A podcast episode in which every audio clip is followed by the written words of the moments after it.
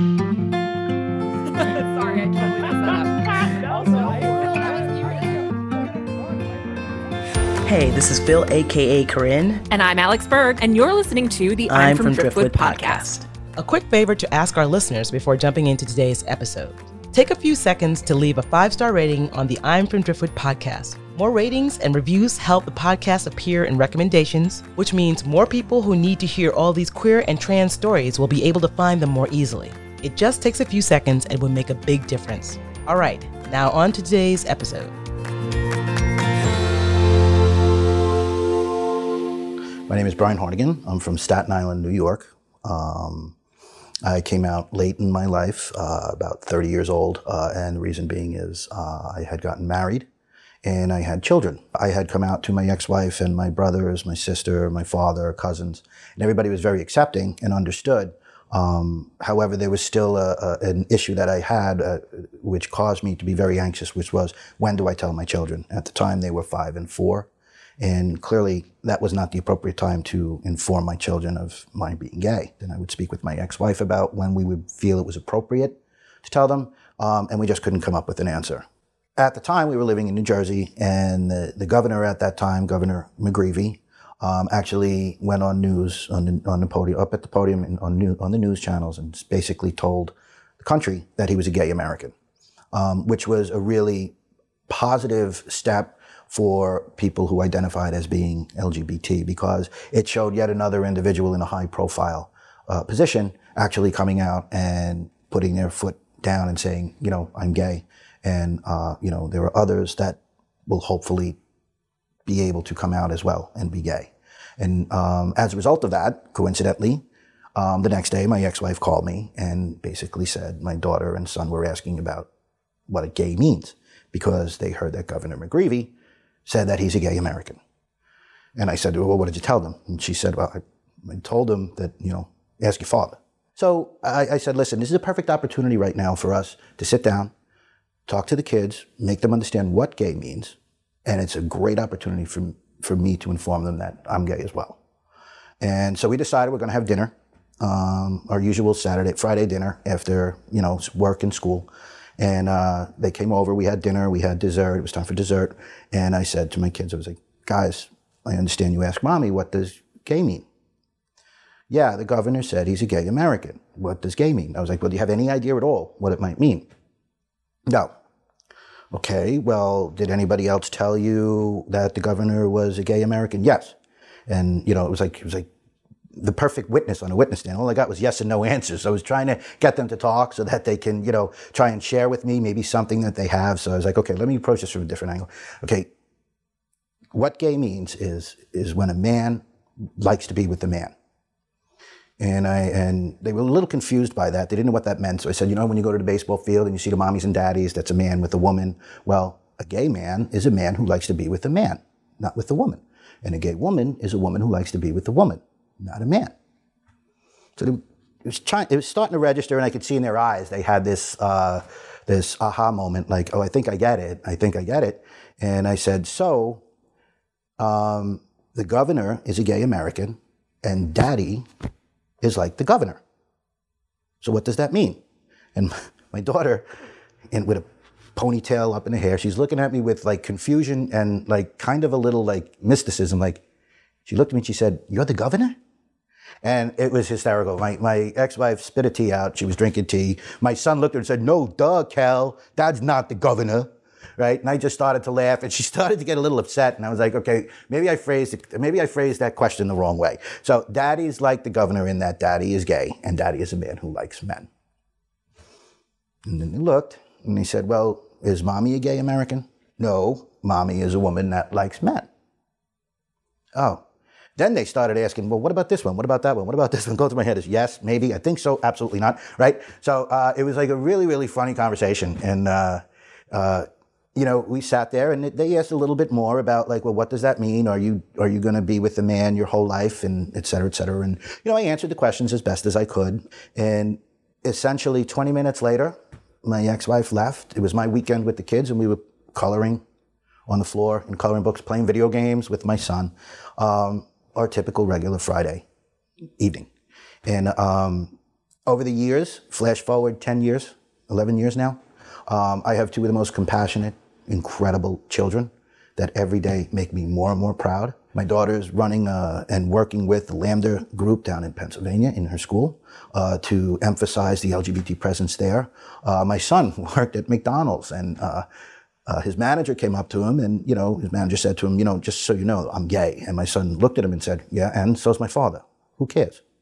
Right? So it's, it's, it's just so great to have my children um, not only um, be there for me and support me in this, um, but just be the individuals that they are because you lead by example.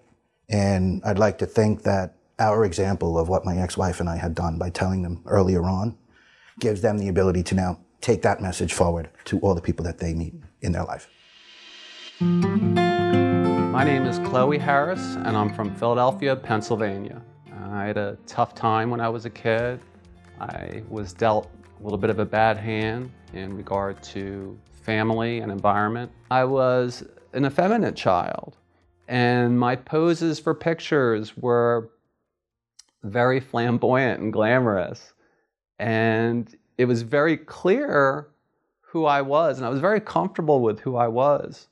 And it wasn't until I was 11 or 12 that I knew and learned that it, it wasn't necessarily okay to be like that. And I kind of took this side of me and I, and I put it away. And I'd spent a little bit of time when I was younger out on, in the neighborhood in Philly. And I remember seeing trans women walking around and they were magnificent. And I knew I wanted to be that, but I didn't know how to do that. I didn't know how to get there. I didn't have friends that could point me in the right way. I was a good student.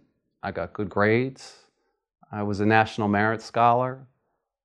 But I was still troubled. I ended up going to college, but I wasn't really ready for it. And I went to Temple University a long, long time ago. And I think it was my second or third semester, I was playing rugby.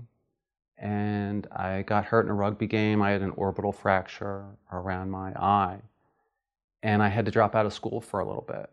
I went back, but uh, I wasn't really into it and I dropped out. And I ended up working a lot of very different jobs. But more than anything is I, I looked for trouble and I ran around with an increasingly rough group of individuals.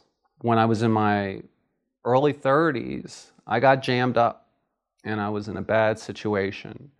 And I made a, a, a, silent pact with myself right in the middle of it.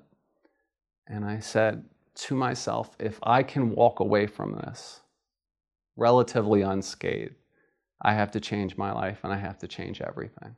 And I stopped hanging out with all the wrong people. I started making better decisions. I, I stopped going out late at night. I stopped drinking. I started exercising and taking better care of myself. And I had a wonderful girlfriend at the time, and she got pregnant right after I got myself together. Ultimately, our relationship dissolved, but we continued to co parent extraordinarily well. I wasn't really happy. I was running a real estate business and I thought, well, maybe being an entrepreneur would make me happy. And that really wasn't for me either. And I remember being so exasperated that I went to the Temple University website because I figured I had already started school there and they had to take me back, right? And I went down the list of majors and I got all the way to sport and recreation management. And I thought to myself, I don't know exactly what that entails, but I know that it's better than what I'm doing right now. And I was very clearly not straight. And I don't know what people thought about my gender. I don't know if I appeared to be a cisgender man, but I certainly didn't look like a straight one. I remember being a student and, and feeling like there was one thing that was missing. And I was doing a project for one of my classes, and it was something like a TED Talk.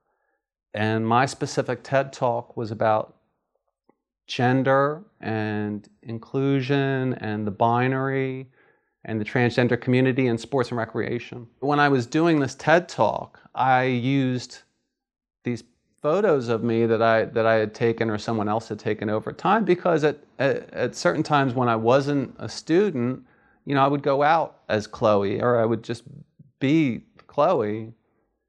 And uh, I had these shots to use in in the background to kind of really portray. Oh, see, this is the same person in the front and the back.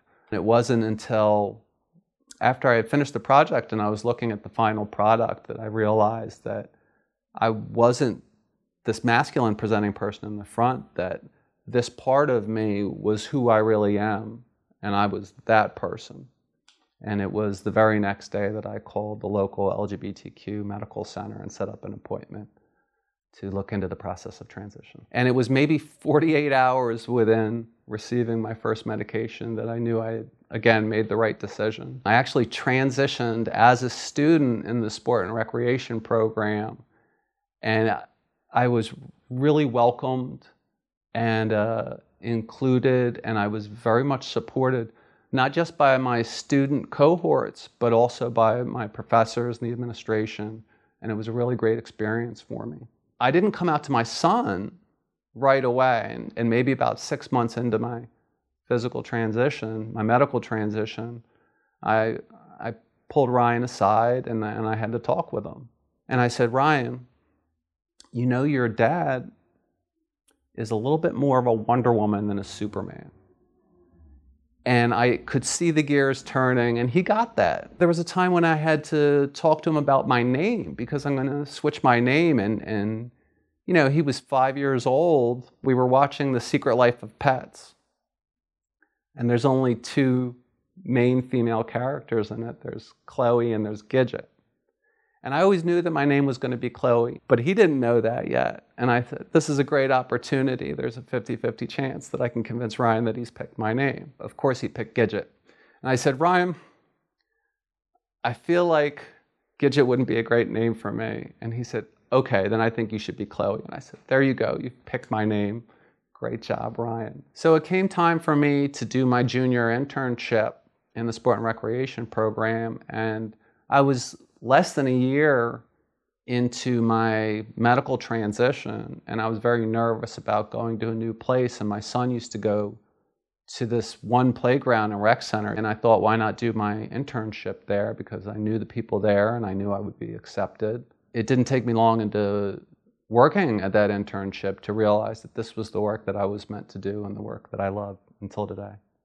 In my work and working with kids, I've found that they're very accepting of it and they're growing up in a different time and it's a different society than many of us grew up in. And once in a while, a kid will say, Miss Chloe, how come you sound a little like a boy?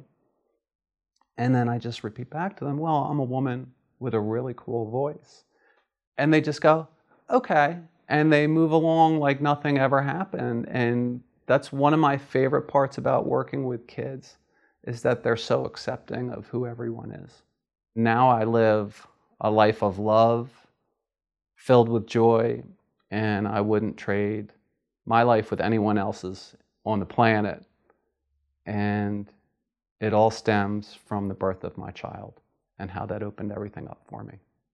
So, we heard two stories from Brian and Chloe about parents coming out to kids, and both of them are parents who came out to their own children as adults. Brian came out when he was 30. At the time, he was married to a woman. He came out as gay, and he didn't know what to tell his kids, who were pretty small at the time. His story has a good amount of levity in it. Yeah. At the time, Governor McGreevey was the governor of New Jersey who came out as gay himself on national television. And the way that Brian went about explaining himself being gay to his kids was that he had something in common with Governor McGreevey. Right. Which when you're talking to a little kid. I, I, I kind of loved it, yeah. actually, when his daughter was like, wait, you're the governor now? Yes. He's like, no, not exactly. daughter didn't exactly understand that it wasn't the fact that he was the governor, it was that they were both gay. He's so cute. and then Chloe, Chloe grew up in Philly and was always very effeminate and she recounts seeing trans women walking around and thought they were just magnificent. Mm-hmm. She eventually she had some trouble growing up when she went away initially went away to college was playing rugby and was injured, left school, ended up dropping out, ended up in a bad situation, and basically made a pledge that she was going to get her life together in her 30s. as she did that, she, I guess her partner at the time, she did getting her partner pregnant. This is before she came out as a trans woman. And really, it was just the impetus for her to go back to school and to get her life together for her kid.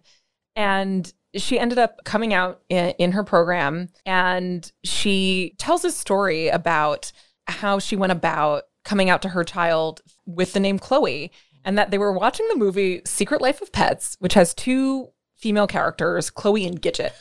I haven't personally seen this movie, and she really wanted to make her son feel like he picked out the name Chloe for her. So they kind of had a conversation about it. Her son was like, maybe Gidget. And she was like, no, how about Chloe? And that's where they landed. And one of the things that I loved, one piece of the story I really loved was she talked about how now when she's working with kids, she's found that they're very accepting, especially little kids. Sometimes they'll ask her about her voice, and she just tells them that she has a cool voice and they accept that answer. Yeah. Yeah. I mean, it's pretty cool. It's, you know, it, I think what I loved about these stories were that the, both Chloe and Brian sat down and had conversations with their children, right? Like they were ready to answer questions. They were ready to give these kids room to have these feelings, to ask questions, to wonder, to be curious about what was what was happening, and I think that made a difference later on. I also loved. I have to pull out one quote from what Chloe said to Brian. She said, "You know, Dad is at the time. She said, Dad is more uh, more Wonder Woman than Superman." I thought it was so cute. It was like really like working on like up like speaking to him where he was at. Like, you know, he's thinking about like superheroes, yeah, things like that. It's like, you know, that's more Wonder Woman. there was something. I mean, to your point, there was something really just refreshing about these stories and the way that kids in their innocence are just funny and weird and will just accept things so matter of factly.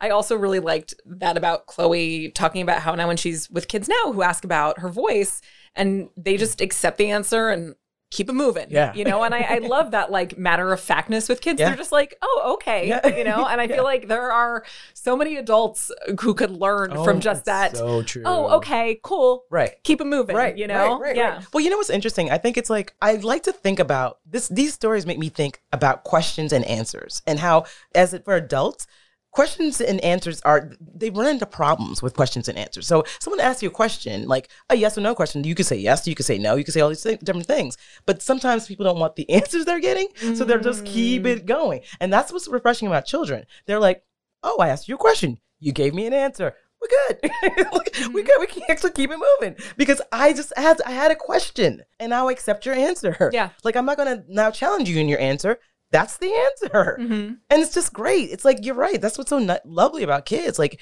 adults will like want to debate it and be like, right. well, how do you know you're gay? Like, how do, like, how do you know you're trans? I'm like, I think I know. I think yeah. I got this down. yeah. like, yeah. And kids, I mean, it's really, it's, it's really something. It's like this child knows that this is all right. Right. Like, how come you're an adult and you don't know that this isn't all right? right? Like, what's going right. on there? Right. Well, you know, yeah. it's, I mean, that's the thing. I mean, you know what they say about kids, like adults learn to be difficult. Yes. They they literally learn it. And, when you're talking to kids like these kids, like, you know, I think Brian's kids were like three and five or something like that. They just they're they're not tainted like that. They're not contaminated with the world mm-hmm. yet. So they're just they're they're literally just asking questions and getting answers. I mean, I get that from kids. They're like, "Hey, boy or girl." Like this is like and it's like oh off putting because you're just like not expecting it. You're like wait. that is an inappropriate question. Right. oh you are two and a half years right, old. right right. I'm like okay so let's just put that aside. It's inappropriate sure. Yeah. but, but like and then you just give them an answer like okay you know like this is what it is. This is who i am. And i and they just go you know they twist their heads a little bit and then they're like and then they move it on. And then you know they're like asking for chicken fingers and right. like whatever else is they eating you know like all the sugary food they can buy they're like i'm like i got my answer. I just need my sugary food now. You know I'm like i don't care they yeah. just don't care. It's like actually really cool. You know, that's that's the cool thing about kids. Yeah, I mean, this is also making me think about how, and and you also brought up this point that these kids were young. I feel like a lot of the stories I've heard about parents coming out have been parents coming out to their adult children. children yeah. So it was also just cool to hear parents navigating this from a very young age. You're right. It's like almost like these kids are more of a blank slate before they've right. been in a culture that has formed any of their ideas about how they should feel about having a transparent or having a gay parent or anything like that. Yeah. That yeah, they're just like perfectly kids, said. They're just like you're the governor. What you know? right, or they're just right. like I'm just trying to watch Secret Life right. of Pets. You know? I love your governor, Dad. When did you when did you when did you get nominated to the governor? That's amazing. I love that. I think that was like so great. But you know, I think I love the idea of people saying okay, talking to her kids and going, oh, so you know someone's gay. Like, well, how do you feel about that? So they're getting a gauge on how a child might feel about that before they come out to know where they stand and, and you know, so they know maybe how to approach it. And the other thing is like, I think what Chloe and Brian did like brilliantly was like give these kids an opportunity to ask questions. Like mm. really give them a space to ask questions. I think that's when you can run into issues if you're like, come out, like do it and then let them ask questions. They're mm-hmm. going to be confused. They may not understand. They may need to be walked through it a little bit. I think if you if you give it that level of attention there, you're not going to be like dealing with like, oh my god, like I should have like I, I tried to run from it and now it's Yeah. now it's come down the road to meet me. It's like no, you got to deal with your business. Yeah, yeah, handle it. yeah. Well, the the other thing too is that this made me think about how a lot of times parents are supposed to have all the answers, and parents are supposed to be like superheroes in their own right, and that parents are also going through their own yes, their own stuff and their own struggles and their own identity and trying to figure it out themselves. And so I also just feel like this story really unpacked how these two people were like also having to grapple with their own identities on top of raising little kids, which just seems like, you know, there's a lot there. There, there is, and you know when you think about like coming out to family and friends, and like as an adult, is one thing, right? Because I mean, obviously with your family it's a little different, but like let's say a friend, like if you lose a friend, that's not great, but you you're gonna survive, right? But when you're talking about a child that you're tied to, right, that you have to have a relationship with, it's uh, that is a scary thing. Like I could see uh, Brian was very nervous about coming out to his kids because he's like, what does this mean? Mhm. You know, how are they how are they gonna take it? Are they gonna still see me as their dad? Mm-hmm. You know, and with Chloe, is is Ryan going to see me as his mom, as a mom to him? And it's just like it's a different level of anxiety that is attached to it. One of the other things this story brought up for me is it feels like the experiences that both of these parents had, so much has changed over time. One of my dearest aunts is a lesbian, and she came out, I think, in the 80s. And at the time, it was so, she risked it all.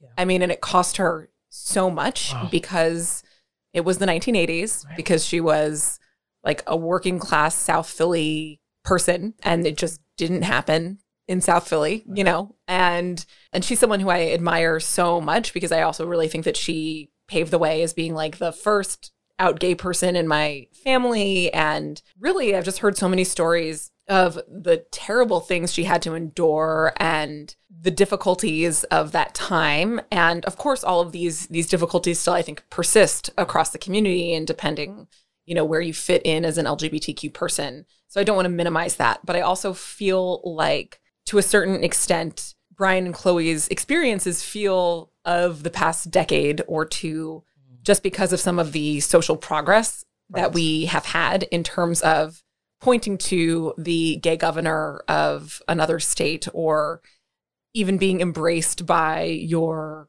college program, you know, after you come out as trans. And so I also think probably, I would imagine just the experience of being a parent and coming out to your kids must be a lot more helpful. Or, I mean, I'm, I am, feel like I'm hesitant to use the word easy because I feel like it's never easy. Mm-hmm. But just to know that your kid is maybe in a peer group where these issues are more acceptable, it is Yeah. more acceptable to be queer Yes. or trans Yes. because I feel like, you know, hopefully it'll get continue to be less burdensome, I think, to to be an older person coming out to their family. Yeah, I mean, I actually have a friend who I feel like is queer and you know has kids, and I feel like his kids are so bored by his queerness. They're literally like phones. I'm like, "Oh, Dad, you're queer, whatever." So exhausted. Like it's so boring. like they Yeah, just yeah. don't care, and it's like they could care less. Yeah. and they're like, also, don't burden me with this because it's like, why are we talking about this? Right, right. It's like literally, like we're like they don't even want to hear about it because they're like, why is this an issue? Yeah. right? Yeah. And that and that is progress. That is, Yeah, I mean, yeah. as, as rude as it is, it's progress. They're just like they don't care. They're just like, I'm over it. I don't want to hear about your queerness. Like, who cares? But it's also because we have a lot more visibility, Yeah.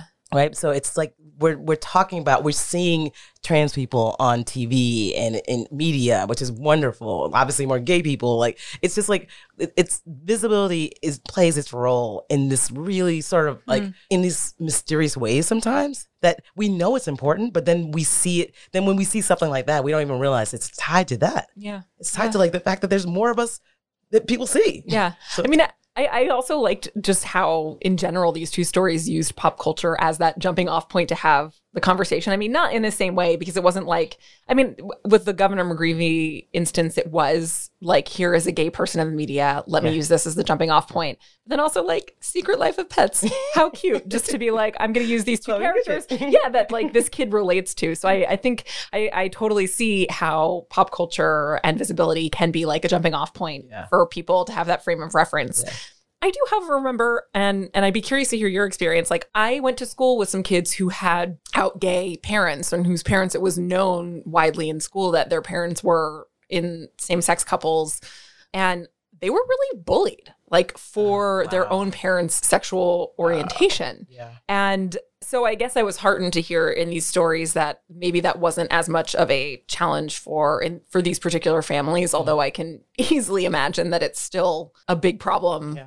We, like we're talking about how hard it is for the parents coming out to these kids and not even thinking about the fact that you're right. Like sometimes kids are given a hard time for that, you know, for their parents. And Mhm. that's it's not something that I I didn't even connect with that as we were hearing these stories. I wasn't even thinking about that. I mean, I guess it depends also like where you are. And now there's all this research about how Gen Z is like the queerest generation ever. So, you know, we know we know the kids are doing good. The kids are doing great, actually. Yeah. The kids are doing great. There's gonna be so little use for like how to come out to your kids because they're like, "Never, we're all queer. Right. Like they don't really They're care like, leave anymore. me alone. They, like I just literally like, leave me alone. And yeah. also, like, if you talk about your queerness one more time because it's so disinterested, Yeah. so disinterested by it, like, stop it. That's stop it. You know what I thought was also adorable in Chloe's story? I love how Chloe was like, okay, I'm gonna give Ryan the option of like choosing my name, even though Chloe was like, I'm Chloe, I. I'm Chloe. and was like, of course he chooses the other name. he was Gidget and Chloe. And he's like, you're gonna be Gidget. And she's like, oh God, Ryan, I don't think Gidget's a great name for me. How about Chloe? Okay, you be Chloe. Okay, Yeah, fine. yeah. I thought that was really cute. And again, just using something that that was interesting to him to make the point of like, I am I am Mhm. Chloe and like you helped me. You, you helped me find that. And that was I thought it was so beautiful how she brought him into the process. That was really yeah, that is such a good point. I I, really good. I love that, and I also feel like you know we never get to hear like these stories in a way. I feel like could be a playbook for other parents who are trying to navigate these situations because it's true. It's like. I don't know. uh, Maybe this is the first story or among the few stories I've heard of parents who really like were able to integrate their kids into their coming out process in like a really proactive yeah. way Yeah, and yeah. and there's something amazing about that because i feel like most of the stories you hear or at least growing up like the stories you would hear or see especially in like tv and movies would be like if people came out in their families it like ruined their families. Period. Yeah. the end. And like that was it. And and so i don't know. So maybe it's like you know expand people's horizons. If they were trying to figure out how they should come out to their families or Mhm, something like mhm. they have these these examples to look to.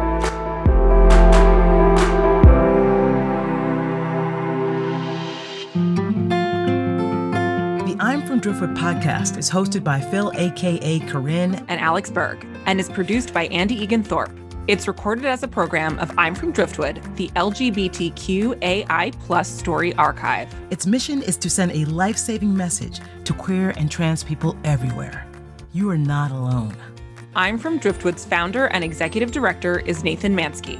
Its program director is Damian Middlefeld. Our score is provided by Elevate Audio.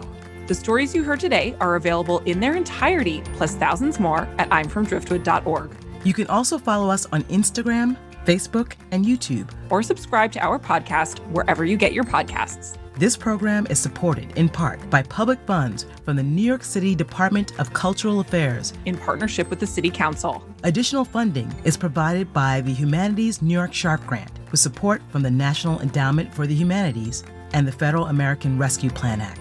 Thanks for listening, y'all.